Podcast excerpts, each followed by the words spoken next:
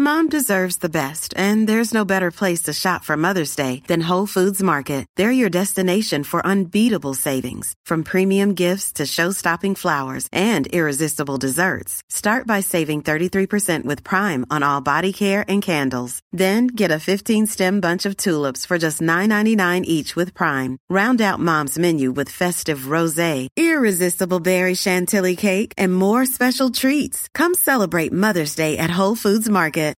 Millions of people have lost weight with personalized plans from Noom, like Evan, who can't stand salads and still lost 50 pounds. Salads, generally, for most people, are the easy button, right? For me, that wasn't an option. I never really was a salad guy. That's just not who I am. But Noom worked for me. Get your personalized plan today at Noom.com. Real Noom user compensated to provide their story. In four weeks, the typical Noom user can expect to lose one to two pounds per week. Individual results may vary. Welcome to Far Fetched Fables, part of the District of Wonders network, featuring Starship Sofa and Tales to Terrify. Everyone has a story in the District of Wonders. Come and find yours.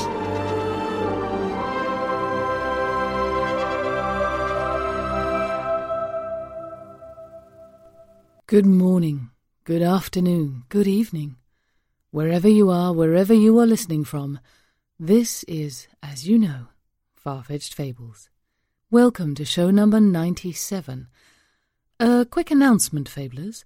Our venerable sister podcast, Starship Sofa, is eligible for the Hugo Award for Best Fancast this year.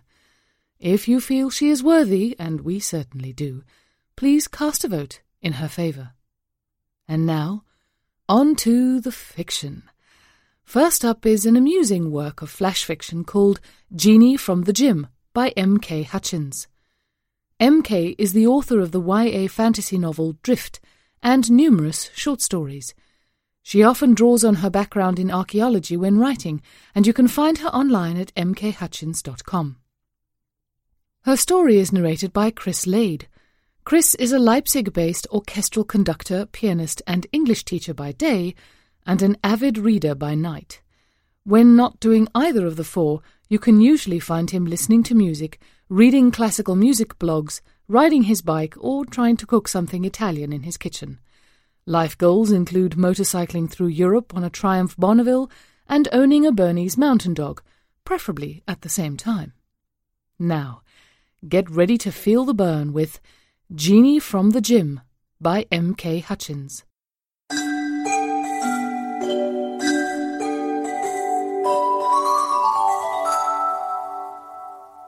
First wish.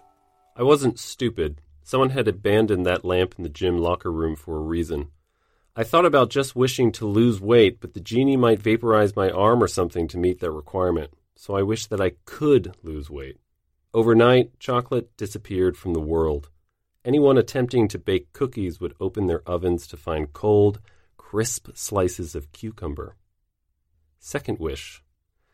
I wish that I could lose weight in a world where chocolate and salt caramel cookies still existed. The genie smiled. I should have known that was a bad sign. Every food that I touched turned into cucumbers, like I was some botanical King Midas. Third wish. The genie assured me that I'd receive one wish from him for as many days as I kept the lamp. Feel free to ask frivolously for mighty things, he encouraged me, an evil gleam in his eye. I thought about it for a couple days, then decided to keep it simple. I wish I could lose weight and eat goat cheese dark chocolate brownies. The genie gave me cancer. Fourth wish. I almost wished cancer didn't exist, but the accursed genie looked so smug when I began talking that I was certain he'd, I don't know, use an asteroid to annihilate the human race and cancer with it. After a week of debating with myself, I wished to be a disease free Midas of the cucumbers again. The genie obliged. Fifth wish. What did I really want? I pondered it for a month. I'd signed up for a gym membership because I was stressed, really. Tired. Overworked. There was always one more task, either at home or at my job. Wouldn't shedding a few pounds help me feel better? Honestly, shedding some stress would probably help more, both in terms of feeling better and losing weight. The genie eyed me all month with his darkly laughing eyes. Ready to despair and finally abandon me somewhere for another poor mortal to find? Gym rooms are foul. I request the beach or a library. Your imagination for wishes is pathetic. But by then, I'd figured it out. I'd like you to clean my clothes, please, and then neatly put them away where they belong. I, I, I'm not a washing machine, he spluttered. You're a genie. You can be anything I ask you to be. I stayed and watched him the first time, but apparently he couldn't come up with something sinister to do with such a simple wish. After that, I only wished for clean clothes, one less thing for me to stress about. While he took care of the laundry, I went out for a relaxing jog and enjoyed the sunlight.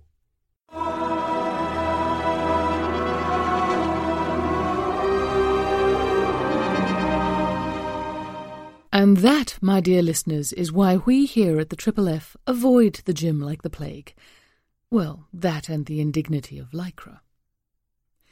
Next up, Amy H. Sturgis returns with the conclusion of her Look Back at Genre History article on the Australian fantasy novel The Demon of Brockenheim. Amy holds a PhD in intellectual history and specializes in the fields of science fiction, fantasy, and Native American studies. She lives with her husband in the foothills of North Carolina, and she can be found online at amyhsturgis.com.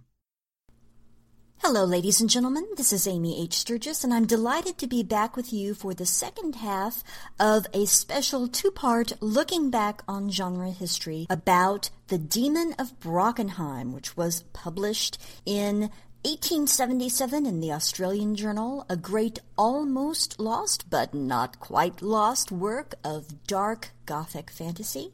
Here for far fetched fables. Let's pick up where we left off, shall we? A subject that underlies many of the things I was talking about in the last segment, the Inquisition, the Rosicrucians, the Demon of Brockenheim itself, is that of alchemy. The Gothic genre came of age under the looming shadow of the scientific revolution and in the full bloom of the resulting Age of Enlightenment. By then, and most certainly by the time of the Demon's publication in 1877, the ancient and medieval pursuit of alchemy seemed to most like the wild eyed endeavor of, well, either charlatans or sorcerers.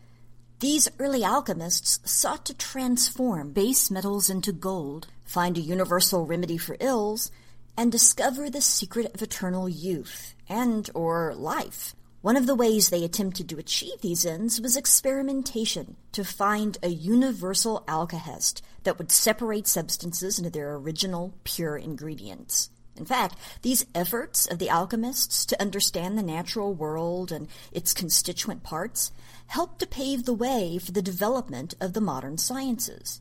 So, without the alchemists, you could say, the world would not have had the scientists who ultimately debunked them. From a literary, philosophical, and even theological point of view, however, it seemed to many not only that the methods of alchemy were more like magic than science, but also that the goals of alchemy led to deeply problematic ends. Achieving or trying to achieve unlimited wealth, perfect health, and or eternal life showed that humanity was overstepping its bounds, meddling in realms more fit for gods than humans. We even see this in Harry Potter and the Philosopher's Stone. The Alchemist then became a staple of Gothic literature from the genre's inception, a symbol of secret, forbidden knowledge and the dangerous figures who might stop at nothing to learn and use it for their own gain. It's no coincidence that in the classic Gothic novel Frankenstein, in 1818, by Mary Shelley, also the first great work of modern science fiction, young Victor Frankenstein begins his descent into intellectual arrogance and ethical folly. How? by studying the work of the alchemists. Bad news. In The Demon of Brockenheim, the author shows alchemy in both a historical and imaginative light. In a nod to the historical setting of the novel, for example, Hassan proves he is qualified to practice medicine in part because he has studied the work of certain alchemists. This notion of alchemy as an educated search for truth in the service of humanity reportedly informed the first Rosicrucians. In The Demon, however, it is von Brockenheim who proves to be the Gothic ideal of the alchemist. Bankrupting himself both financially and spiritually in the quest for what he should not seek and does not deserve. The notion of alchemy as heresy and blasphemy informed the actions of the Inquisition. So we see again both the Rosicrucian ideal and the Inquisition idea informing the story. The historical examples of both the Inquisition and Rosicrucianism may well have fed into the creation of the demon's secret tribunal. There may also be a degree of wish fulfillment behind the way readers of the journal understood the secret society. Chapter 17 states the following quote, it was originally an organization formed expressly to protect innocent persons against the feudal oppression of barons and nobles. By degrees, its power was extended until it had finally become a power which kings and emperors could not vanquish. So, readers in colonial Australia, a land first used by the British for a penal colony, it's worth remembering, must have felt themselves far indeed from the halls of power. The idea of a group created to protect the innocent and helpless from the established and mighty no doubt had its attraction, right? In a similar way, the concept of a just power that holds higher authority than national leaders must have had its appeal. There's a rather compelling view of equality before the law, at least the secret tribunal's law, which is another fascination, I think, of the Demon of Brockenheim. By subtitling the novel The Enchanted Ring, and by using the magic ring of Mahmud as a major plot point in the storyline, the author fits the novel into the time honored tradition of magic ring stories. The most famous and influential of these magic ring tales is the Norse Germanic legend of Siegfried, or Sigurd, and this myth supplied key ingredients for Baron de la Motte Fouquet's Gothic classic The Magic Ring in 1813, and later works as well, like Richard Wagner's The Ring of the Nibelung and J.R.R. Tolkien's The Lord of the Rings. Central to all of these stories and many, many in between is a beautiful but cursed magic ring that carries with it the power to destroy. Sigurd was a hero of Norse legend. The 13th century Icelandic work known as the Volsunga Saga tells the story of his family and exploits, but the legends date from even earlier verse sources, some of which are compiled in the collection of Old Norse poems known as the Poetic Edda. In Germanic myth, Sigurd became Siegfried, the subject of the Nibelungenlied, an epic poem from the late 12th or early 13th century that combined legend and fact into a single national myth. In both stories, Siegfried or Sigurd slays the dragon Fafnir, takes possession of its treasure hoard, and finally becomes nearly invincible after he bathes in the dragon's blood. After great adventures, he eventually falls because of a tragic romance, and violence and vengeance plague those who survive him. The author of The Demon emphasizes the Germanic setting of the story, and perhaps alludes to this myth early in the novel. In the very first chapter, the smith identifies the Baron's jailer, who is responsible for the prisoner Selim, as Siegfried. The Baron de la Motte Fouquet provided his own account of the Siegfried story in his 1810 trilogy of verse dramas known as The Hero of the North. But he also alluded heavily to the legend throughout his Gothic romance, The Magic Ring. I personally was very fortunate to be able to edit and annotate a new English edition of The Magic Ring, which was published by Valancourt Books.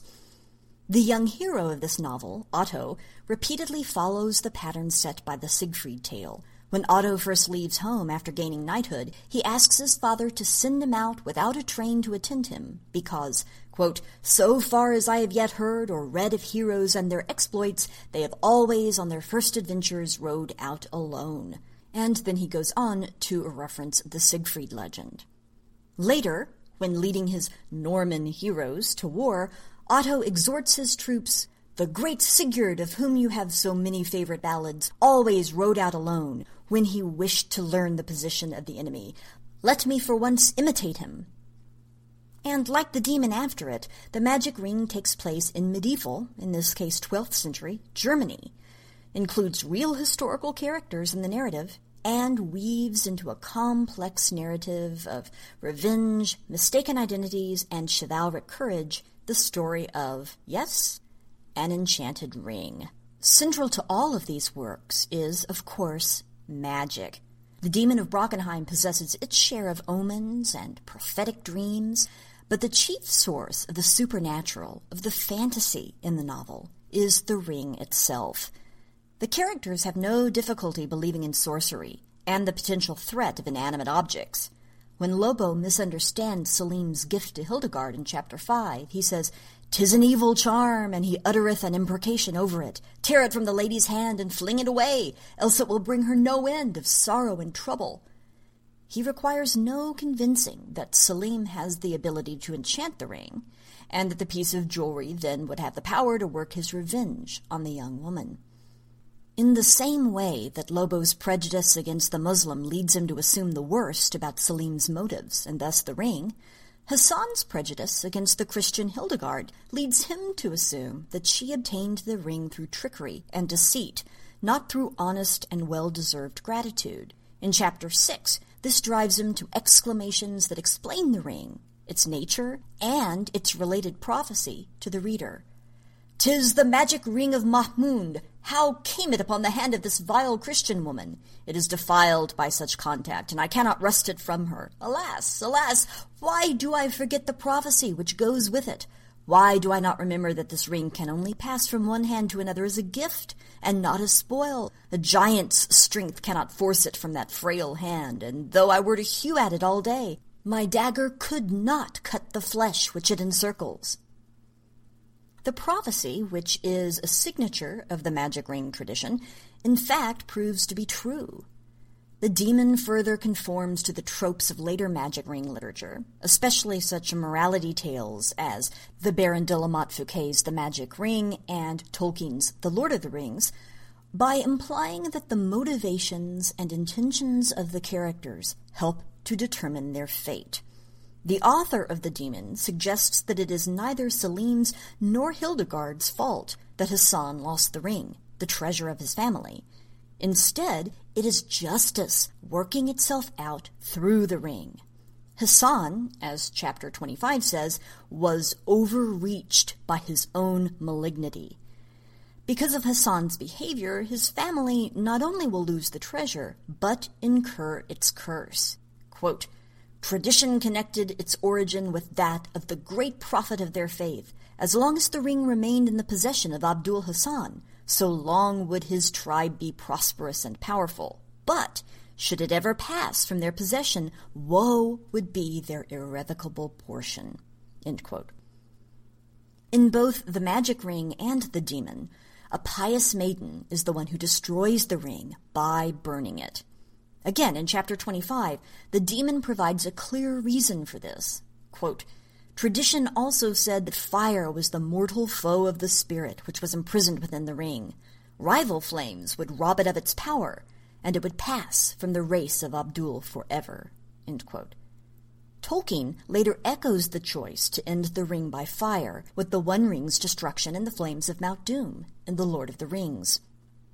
In short, while The Demon certainly fits its time as a sensationalized serial work of dark fantasy, it also transcends its time as a representative of the magic ring tale and perhaps more significantly of Gothic fiction.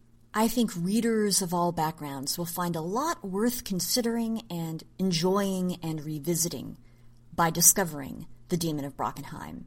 And so, once again, I offer a gift to listeners of Far-Fetched Fables. If you will go to my blog, the easiest way to do that is to go to my website, amyhsturgis.com, and click on blog. Well, I am posting the PDF of the original run of The Demon of Brockenheim from the Australian Journal. I'll post it at the time of this segment's airing.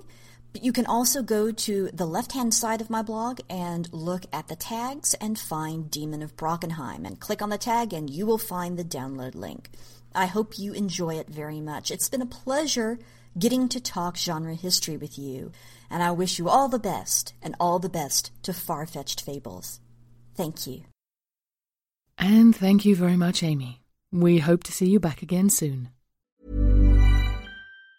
There's never been a faster or easier way to start your weight loss journey than with PlushCare PlushCare accepts most insurance plans and gives you online access to board-certified physicians who can prescribe FDA-approved weight loss medications like Wegovy and Zepbound for those who qualify. Take charge of your health and speak with a board-certified physician about a weight loss plan that's right for you. Get started today at plushcare.com slash weight loss. That's plushcare.com slash weight loss. plushcare.com slash weight loss. Mom deserves the best, and there's no better place to shop for Mother's Day than Whole Foods Market. They're your destination for unbeatable savings, from premium gifts to show-stopping flowers and irresistible desserts. Start by saving 33% with Prime on all body care and candles. Then get a 15-stem bunch of tulips for just $9.99 each with Prime. Round out Mom's menu with festive rosé, irresistible berry chantilly cake, and more special treats. Come celebrate Mother's Day at Whole Foods Market. Hey there, it's Michelle Norris. I'm host of a podcast called Your Mama's Kitchen. When I travel, I'm usually looking for a way to find a taste of home when I'm not at home. And one of the things I love to do when I am at home is entertain. And Airbnb allows me to do that. When I was in California recently, I rented a house that had a great kitchen. And when we were sitting around the table, we were all thinking, we're in someone else's house. Someone could be in all of our homes as well. If you have a home, but you're not always at home, you have an Airbnb. Your home might be worth more than you think. Find out how much at airbnb.com/slash host. Our feature story for this week is In the Gardens of the Night by Siobhan Carroll. When not globe-trotting in search of dusty tomes, Siobhan Carroll lives and lurks in Delaware. She is a graduate of Clarion West, the indefatigable OWW, and the twin ivory towers of Indiana University and UBC. Her fiction can be found in such magazines as Beneath Ceaseless Skies, Realms of Fantasy, and Lightspeed. Sometimes she writes under the byline Von Carr. Both versions of herself firmly support the use of the Oxford comma. For more, visit her blog via the link on our website. Our narrator for this story is Catherine Inskip, who weighs galaxies for a living and builds worlds in her spare time. She is addicted to chocolate and Japanese logic puzzles, much like myself, except for the logic puzzles, obviously. And now, In the Gardens of the Night by Siobhan Carroll.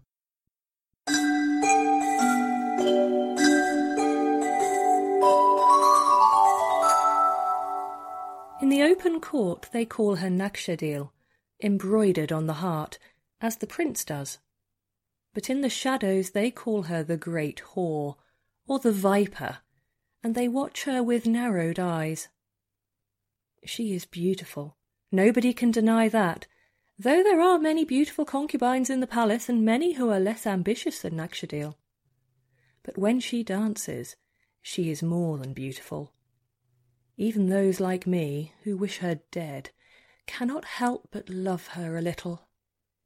She was trained by the famous wind dancers of the Blackleaf Hills, and she turns her wrists with a grace no other woman can emulate. Her eyes are dark, and her smile perfect. It alights on all of us, even on her fellow concubines who watch her with women's hatred, weak and bitter. She smiles on the eunuchs and the visiting men in the open court, and she smiles also on our beloved prince as she turns, spinning her final arc. If she were wise, she would smile only on him, for he is her owner and holds all our lives in his hands. I notice this and think, she forgets herself. This may be useful later. I am careful not to stand in the shadows, where Nakshadil or anyone sympathetic to her might mark me with suspicion, but sit cross-legged in the row of useful women behind the favourites. Safia, who is my age, knows better than to say anything, but Rabia and Husni have only been favourites for a year, and they are terrible gossips. They giggle to each other about Nakshadil's unoiled hair and the ugly shadows of her ribs, which are visible when she raises her arms. She looks like a fishbone, Rabia whispers, helping herself to another sweetmeat. She pats her own round thighs with satisfaction. Barely two years past her first bleeding, she has put on flesh rapidly since being purchased for the prince. Safia turns her head to comment, and then thinks better of it. Like me, she has lived in the prince's indoor garden for many years and seen his tastes change. Her water slave reports that Safia oils her hair less these days and has begun to abstain from sweetmeats. The keeper of the keys appears at the far end of the women's hall, ostensibly to oversee the delivery of a plate of honeyed quails. As he stands, he fingers the white flower stitched into his velvet robe. Anyone watching will think he is carrying out one of the flirtations common to the eunuchs. Only I know the flower's true meaning. The general is coming. I feel the cold crease of sweat along my spine. Just like that, the die is cast, and a good witch must trust to her preparation and good sense to manipulate the outcome. I tell myself the chill I feel is only that, the fear that precedes an illusion one has performed a thousand times. A good archer keeps his eye on his target. A good witch must direct her eye towards something else entirely if she is to deceive her audience. And so I do not notice the keeper, but watch Nakshadil dance like a burning tree, wilting and cracking to the wailing music, and think that soon I will be asked to kill her, and what my response must be. At the end of Nakshadil's performance, there are trills and shouts of approbation. In the women's section, we cover our mouths politely as we sing her praises, though no man save the eunuchs can see us. Nakshadil bows her head modestly, but there is nothing modest about her. I gesture to the keeper of the stage, indicating that I wish to take to the stage earlier than scheduled. His eyes flicker nervously, but he bows his head in acquiescence. I have paid him well over the years for such favours. I move to take my new position at the base of the performer's stairs and so I cannot see the prince step out to raise Nakshadil from her position of submission. Looking back at the audience of women, though, I see a shadow pass across their faces like the wind across leaves, and I know that the prince must have invited Nakshadil to sit with him. And then it is my turn. The witch Ayla, the keeper of the stage announces, and I mount the stairs. Like Nakshadil, my face is unveiled and my hair unoiled, and so I look like a creature half mad, dragged from the deep. Unlike her, I do not smile during my performances. As a witch, I adopt a melancholy, dream haunted look, my eyes half focused on an unseen world. I hear the children clap eagerly as I appear from behind a screen, and I stifle a smile. The young are not fond of dancers. I make my bows to the prince, my master. Part of me still bristles at this humiliation.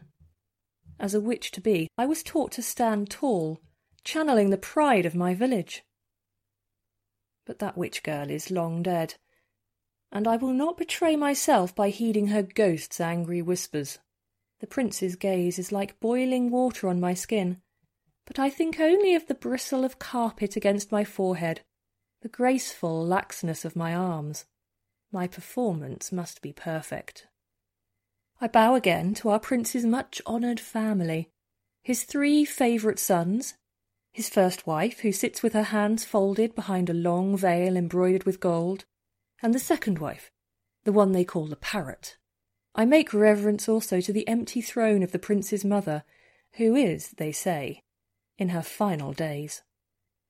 Lastly, because I am always careful, I bow to Nakshadil.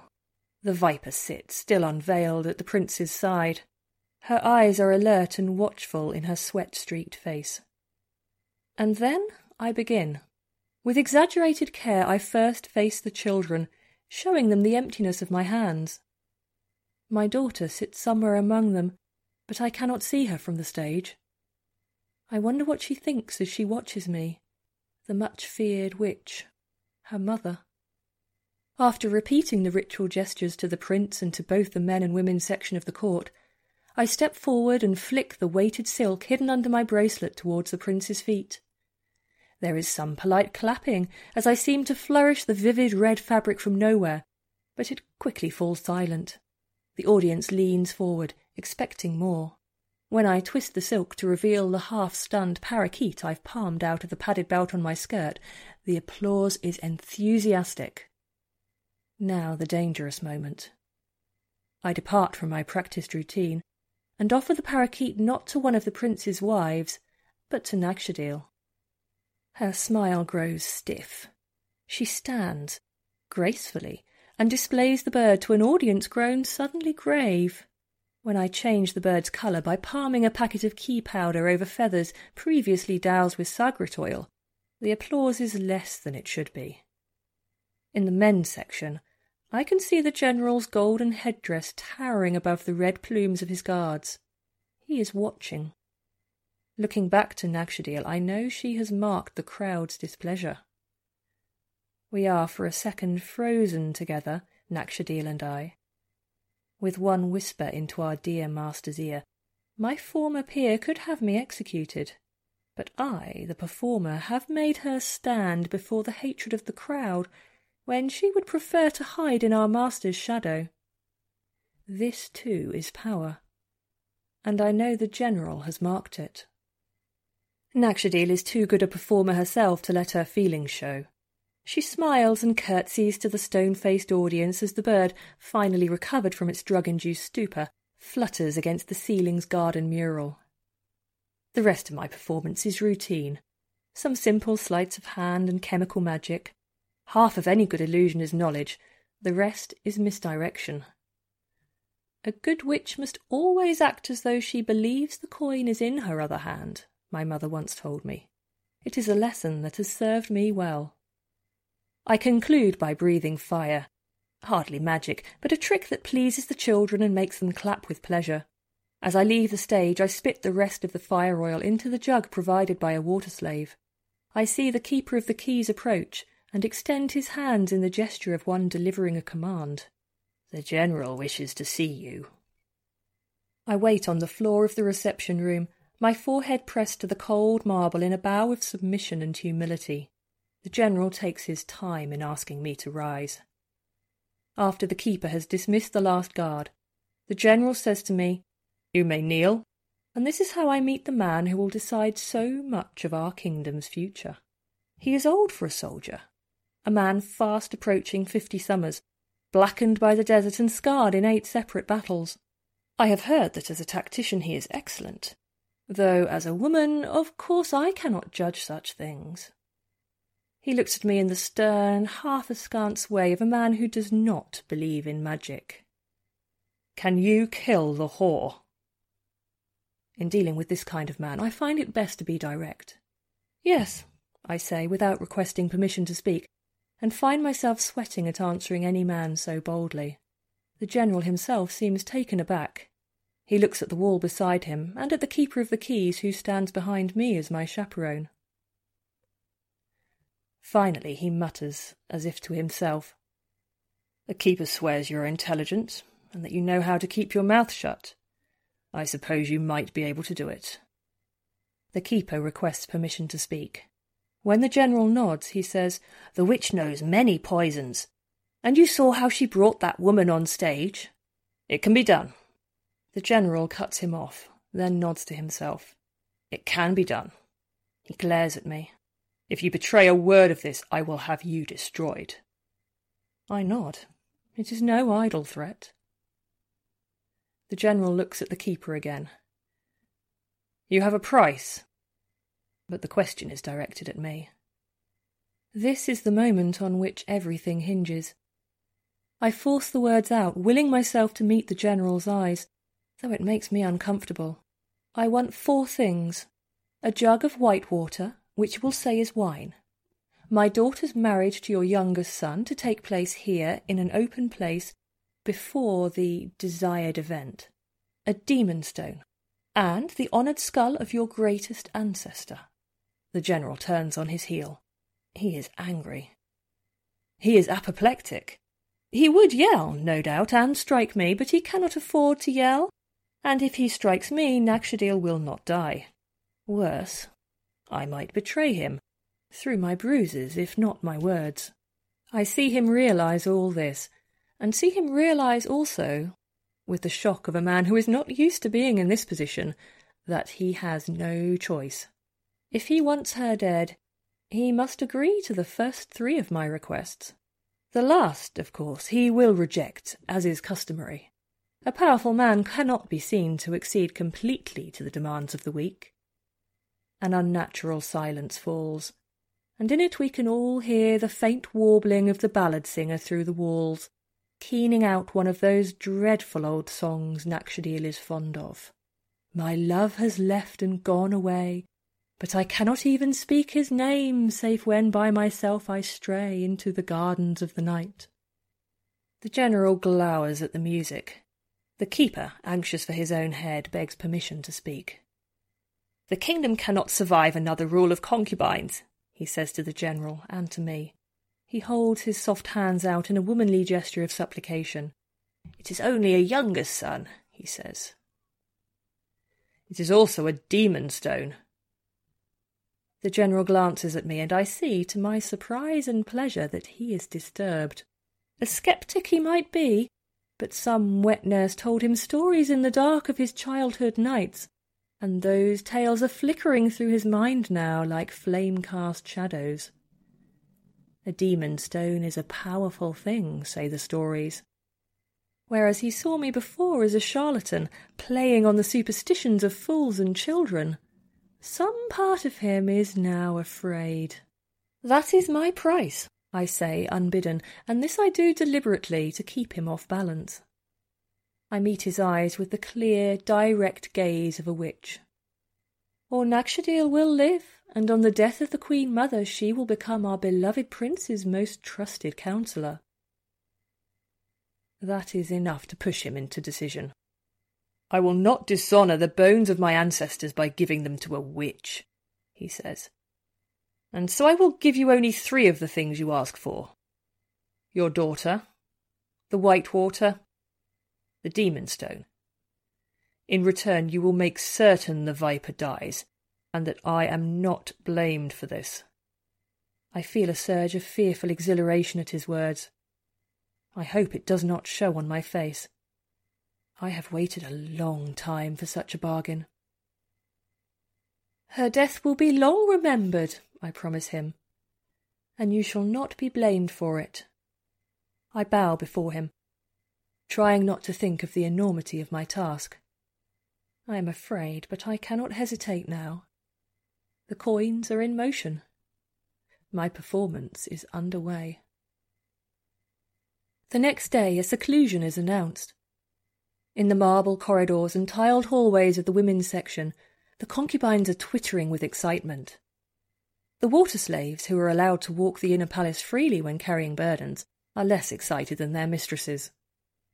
Mistress Rabie always gets her clothes dirty when there is a seclusion, Emine whispers to me in the bathhouse.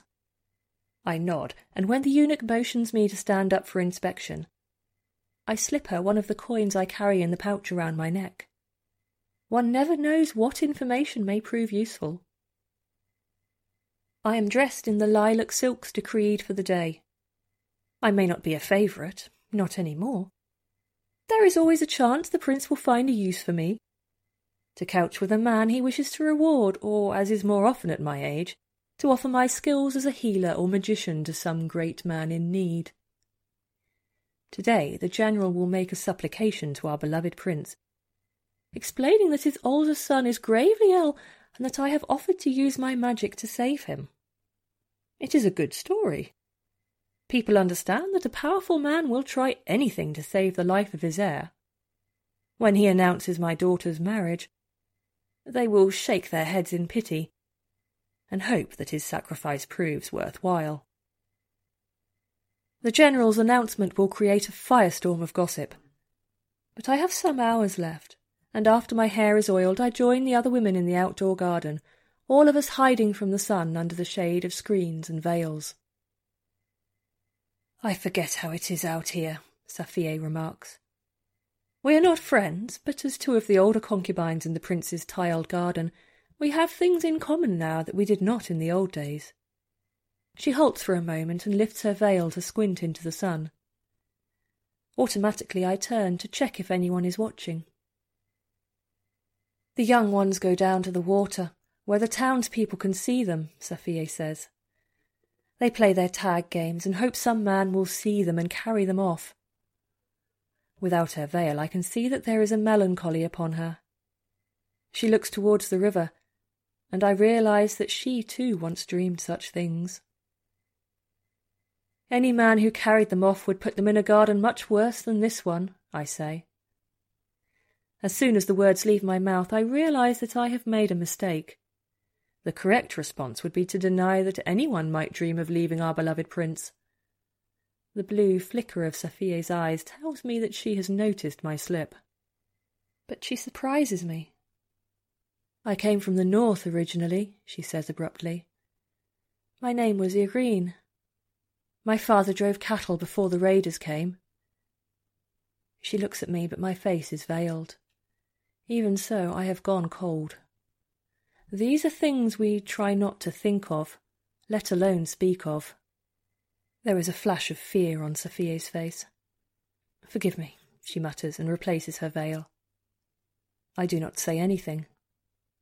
We walk along in silence to the execution stones beneath the Gate of Swords. Today's execution is the ostensible reason for the seclusion, though no doubt Nakshadil has done her part to persuade our prince that he might enjoy some games outside. And so he has banished the male slaves and petitioners from the central courtyards, and we are free to trip our way through the dazzling sunlight, past the blazing colours of tulips and roses, past the stalking peacocks and the white dogs that laze in the sun. A pair of water slaves kneel beneath the arch, accused of stealing jewels from one of the acknowledged children's cradles. The executioners had the decency to veil their faces, at least, but it makes me uneasy to see them kneeling on the hot stones, shaking and waiting to die. At least it is not a concubine. Not this time. True, the concubines are not killed in front of us, but they are prepared here, and they tend to cry a great deal. I have thought often about what it might feel like to kneel on the flat stones under the shadow of the great arch knowing one is about to die. Water slaves are strangled, but concubines are first bound and placed in a great woven grain sack weighted with rocks.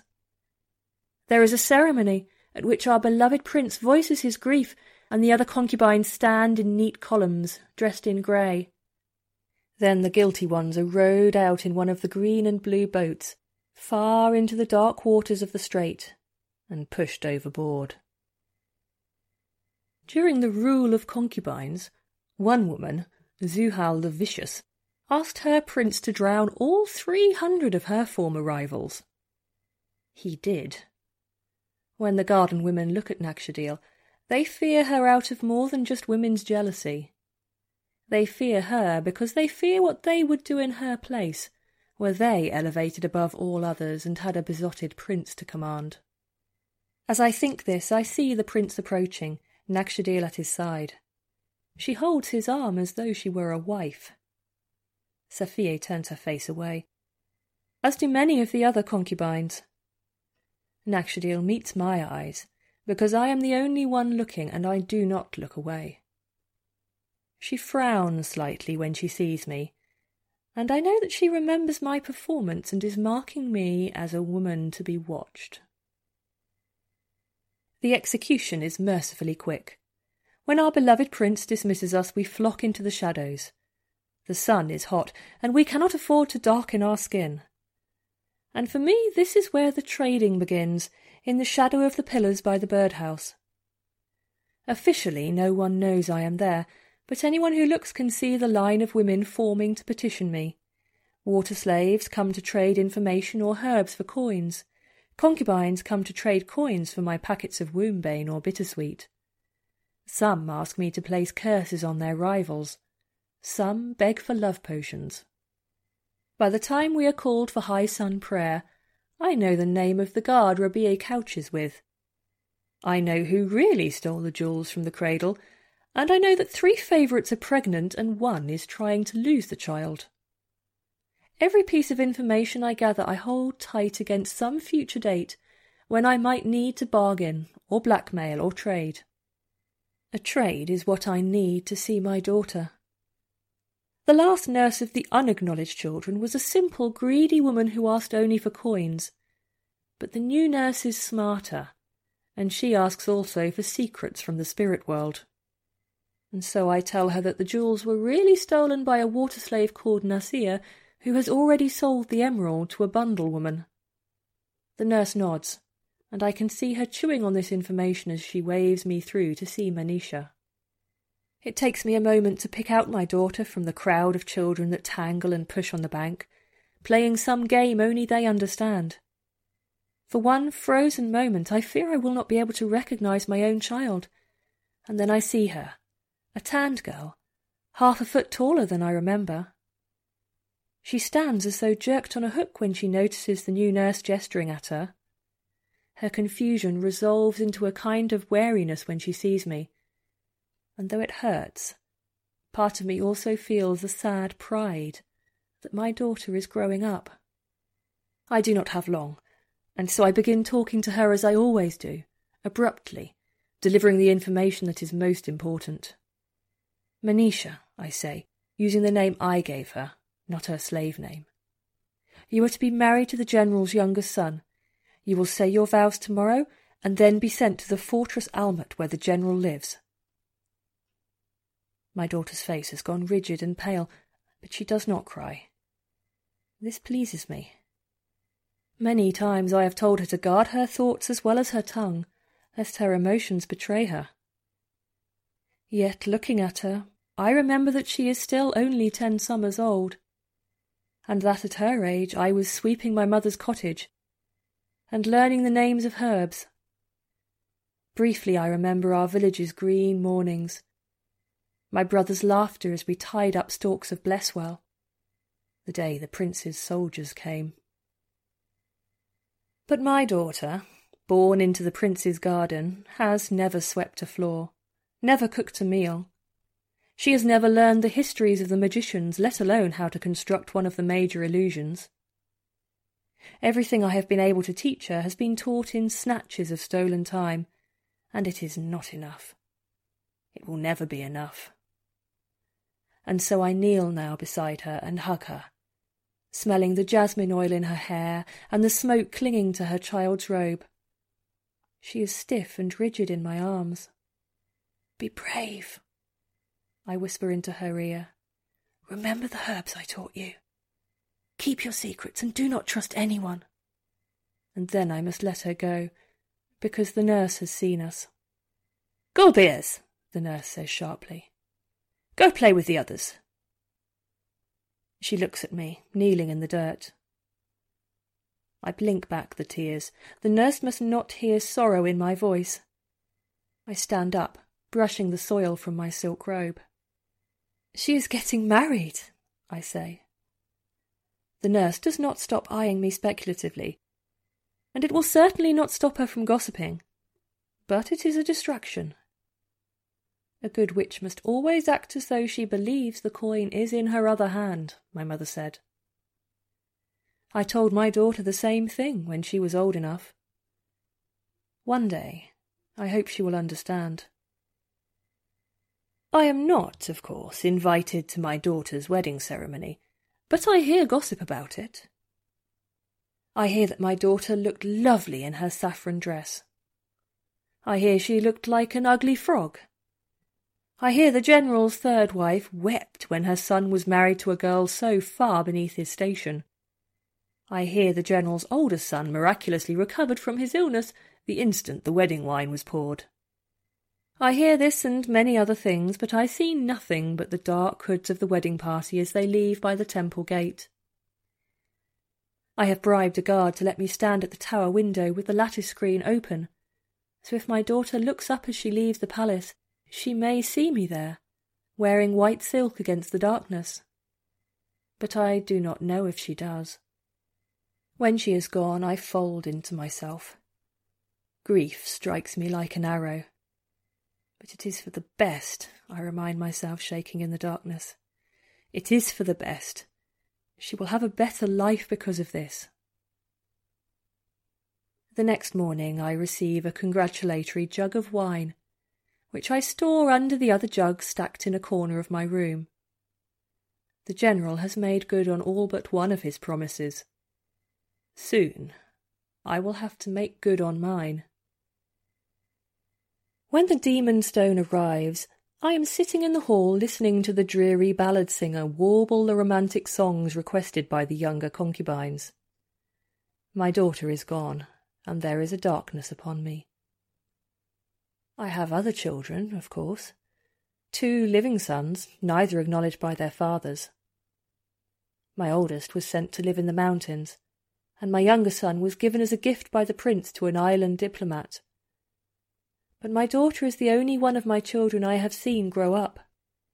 Whereas my sons may have a chance to earn their freedom through loyal service or courage, my daughter had only marriage. I have bought her a good marriage, and whatever happens now, she is part of the General's family and must be protected by him. And she will always bear the mark of a freed slave on her cheek. Yet there is a darkness upon me. Nakshadil sits in a position of honour before the stage, a smoke burner belching fumes beside her. The prince has chosen another woman tonight, and Nakshadil is not pleased. She picks grapes with angry darts of her hand and motions to a water slave to bring her another glass of sherbet. The hatred must be harder to bear with the prince gone, I think, watching her. Every eye in this room is trained on her, hoping she will make some misstep. Everyone in this room, from the water slaves to the concubines, wishes her ill. Sing it again, she orders and sits back, refusing to acknowledge the groans and hisses of the other favourites. The ballad singer obliges her, launching back into the never ending tale of a girl mourning her lover in the gardens of the night. I do not see why any of the concubines like this song. We are allowed no lovers of our own. We are rarely allowed to walk the gardens by day, and never at night. In my black mood, it occurs to me that perhaps the girl singing in the poem knows this, and that her words are skirting some darker secret. Grief wells up within me. There is a tightness in my throat. At that moment, a water slave appears at my side quiet and unobtrusive. From the General, she says, and offers me her basket. In my grief, I do not understand. I motion her to hand me its contents, and she shakes her head nervously, eyes wide. She knows what the basket contains. I reach in for her and scoop out the bundled package that holds the demon stone. As I slip it into my robes, I realize that I should have told her to meet me elsewhere. I hope no one has noticed this unusual exchange. But of course someone has. Later that night, Nakshadil summons me to her room. The demon stone weighs against my chest like a guilty heart. I dare not remove it, for of all the materials I have gathered it is the least replaceable. And so I enter Nakshadil's room with my death warrant tucked inside my robe, a stone I could be executed for even touching. It is not how I would choose to face the woman I have sworn to kill. Nakshadil's water slaves have loosened her hair for the night. Around her neck she wears three chains that reach to her knees, one of large pearls, at the bottom of which hangs an emerald as big as a swan egg, one of tiny emeralds closely joined, and one of diamonds. This last chain she removes as I watch and hands it to a water slave to take out of the room. The prince gave it to me, she remarks, as though there were any other way she could possess such a thing. I make my bows and kneel before her, though it chokes me a little to prostrate myself before a fellow concubine. But when I rise, she looks at me directly, as I once looked at the general, and I see she is afraid. They say you know everything that passes through these walls, Ayla, she says. They say you talk to spirits. So tell me, who plots against me? I let my breath out slowly. Eventually, I speak. You should ask the keeper of the keys. He keeps all the secrets here. But he hates me! The words burst out of her with surprising force, and she turns, running her fingers through her hair. You've been a favourite before. You understand what it's like. They all have their knives out. All because the Queen Mother is dying and the Prince likes me best. I say nothing, watching her. Up close I can see how young she is. Sixteen summers at most, and still unused to palace life. She was probably too old to be properly trained, but was purchased anyway because of her skills. As was I. I know you know things, she says, and there is an edge to her voice. Seeing me looking at her, she shrinks back a little. Please, she says. I'm not going to hurt anyone. I'm not Zuhal. I want to make things better. I persuaded the prince to give us a seclusion, didn't I? Once the Queen Mother dies, he will listen to me even more. And then her anger is back. I will ask for a school for our children. I will make it so we can walk abroad in the outdoors garden. This is what I want to do, and they want to stop me. She slams her hand against the ebony table. I look at her and think how young she is. There is an earnestness about her. She may even be telling the truth. It is enough to break one's heart. Even if you receive all you ask for, I say slowly, even if you achieve all your desires, our beloved prince must follow his heart. In a few years he will prefer another woman to you, and then he will listen to her, and all your changes will be swept aside. I see her dark eyes glitter and a flush grow on her cheeks. She does not believe another woman will ever supplant her. I watch her struggle with her anger, and then she says, Even if that is so, it is still better to try. Not all changes can be undone. That is true enough, I think. She looks at me, no doubt thinking that she could demand to see the package hidden inside my robe. It might contain a secret she could blackmail me with. I see her struggle with this knowledge, and then put it aside. She is young, and still clings to the rules of a world outside the palace. Will you help me? Nakshadil asks this simply, honourably. Her eyes are wide in her bronze face. I hesitate, thinking of my daughter, the prince, my carefully laid plans. Then I nod. I will help you and I lie as honestly as any performer has ever lied before an audience whose fate is already decided. On the night of the assassination, I wait by the stair of the wind tower overlooking the grey waters of the strait. I have sent the keeper ahead with the poisons. He alone has the authority to taint the viper's food, as she sleeps in the room of the prince, and place the witch's charm I have made in the dish of the smoke bowl. I gave him an antidote bottle. Just in case, I said, our beloved prince should by accident consume any morsel of the poisoned food. Meanwhile, in the tower, I have prepared my ritual. A massive circle of runes carefully chalked with rabbit's blood. I made Rabie hold the basket containing the demon stone. I warned her against what it contained, of course, and her eyes grew wide when she realized she held the crystallized spirit of a captured demon, whose power I intended to steal that very night. I swore her to secrecy before I dismissed her, which means it will be all around the palace by morning.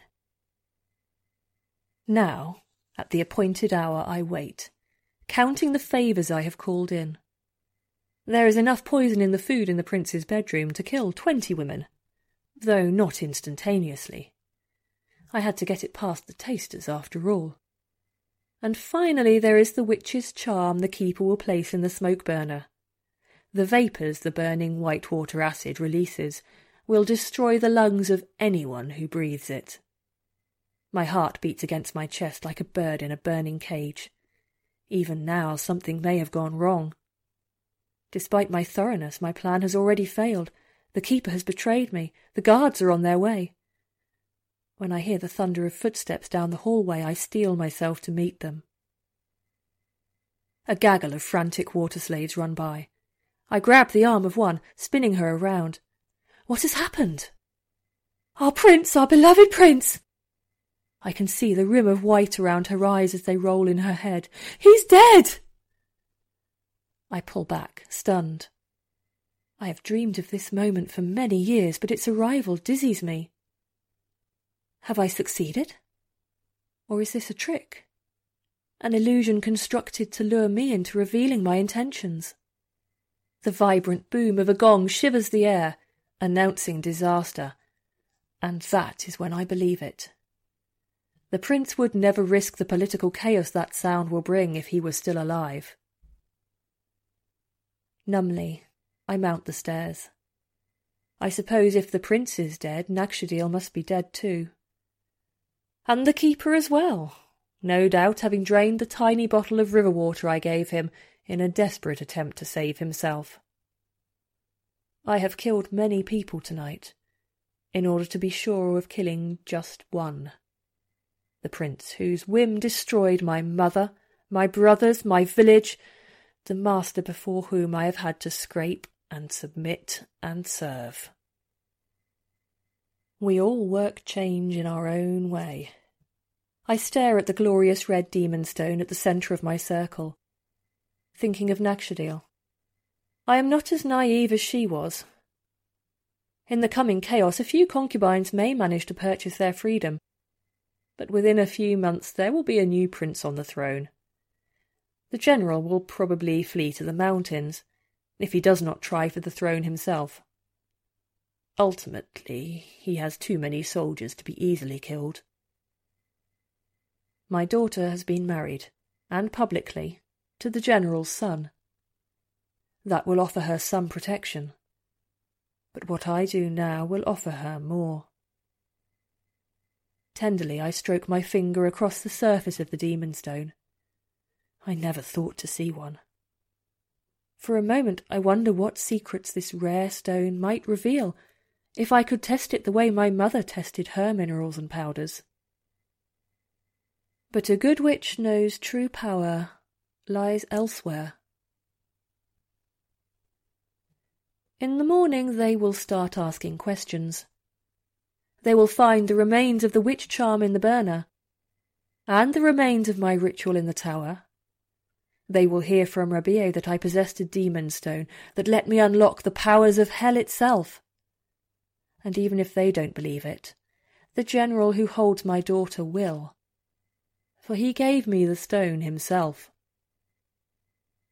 I place the precious stone in the pocket of my woollen robe, where it clinks against the other rocks I have gathered. Then, because I cannot afford to wait any longer, I climb up into the open window and look out into the dark waters of the strait. I chose this room because it protrudes over the water, and because the ocean here is deep. Somewhere below me, in the darkness, lie the bodies of countless drowned concubines. None of them have ever floated to the surface. I take a deep breath my fingers clench the cold stone of the window ledge. They do not want to let go. But I cannot be found, I remind myself. I cannot be dragged down to the rocks and executed like an ordinary woman. I have to remain a witch in their minds, a shadow to be afraid of, even when a new prince sits on the throne and my daughter is a grown woman. Closing my eyes, I step out into the darkness.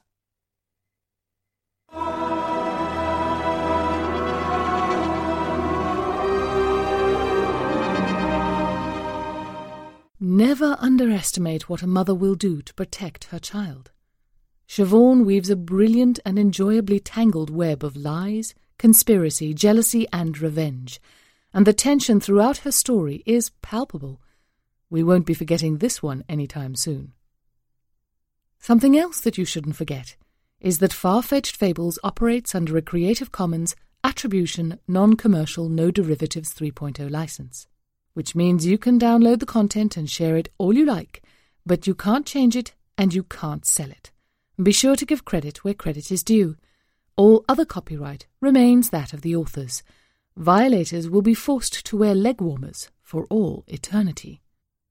If you'd like to share your thoughts on this or any of our stories, you can leave your comments on our Triple F website, our Facebook page, or on Twitter.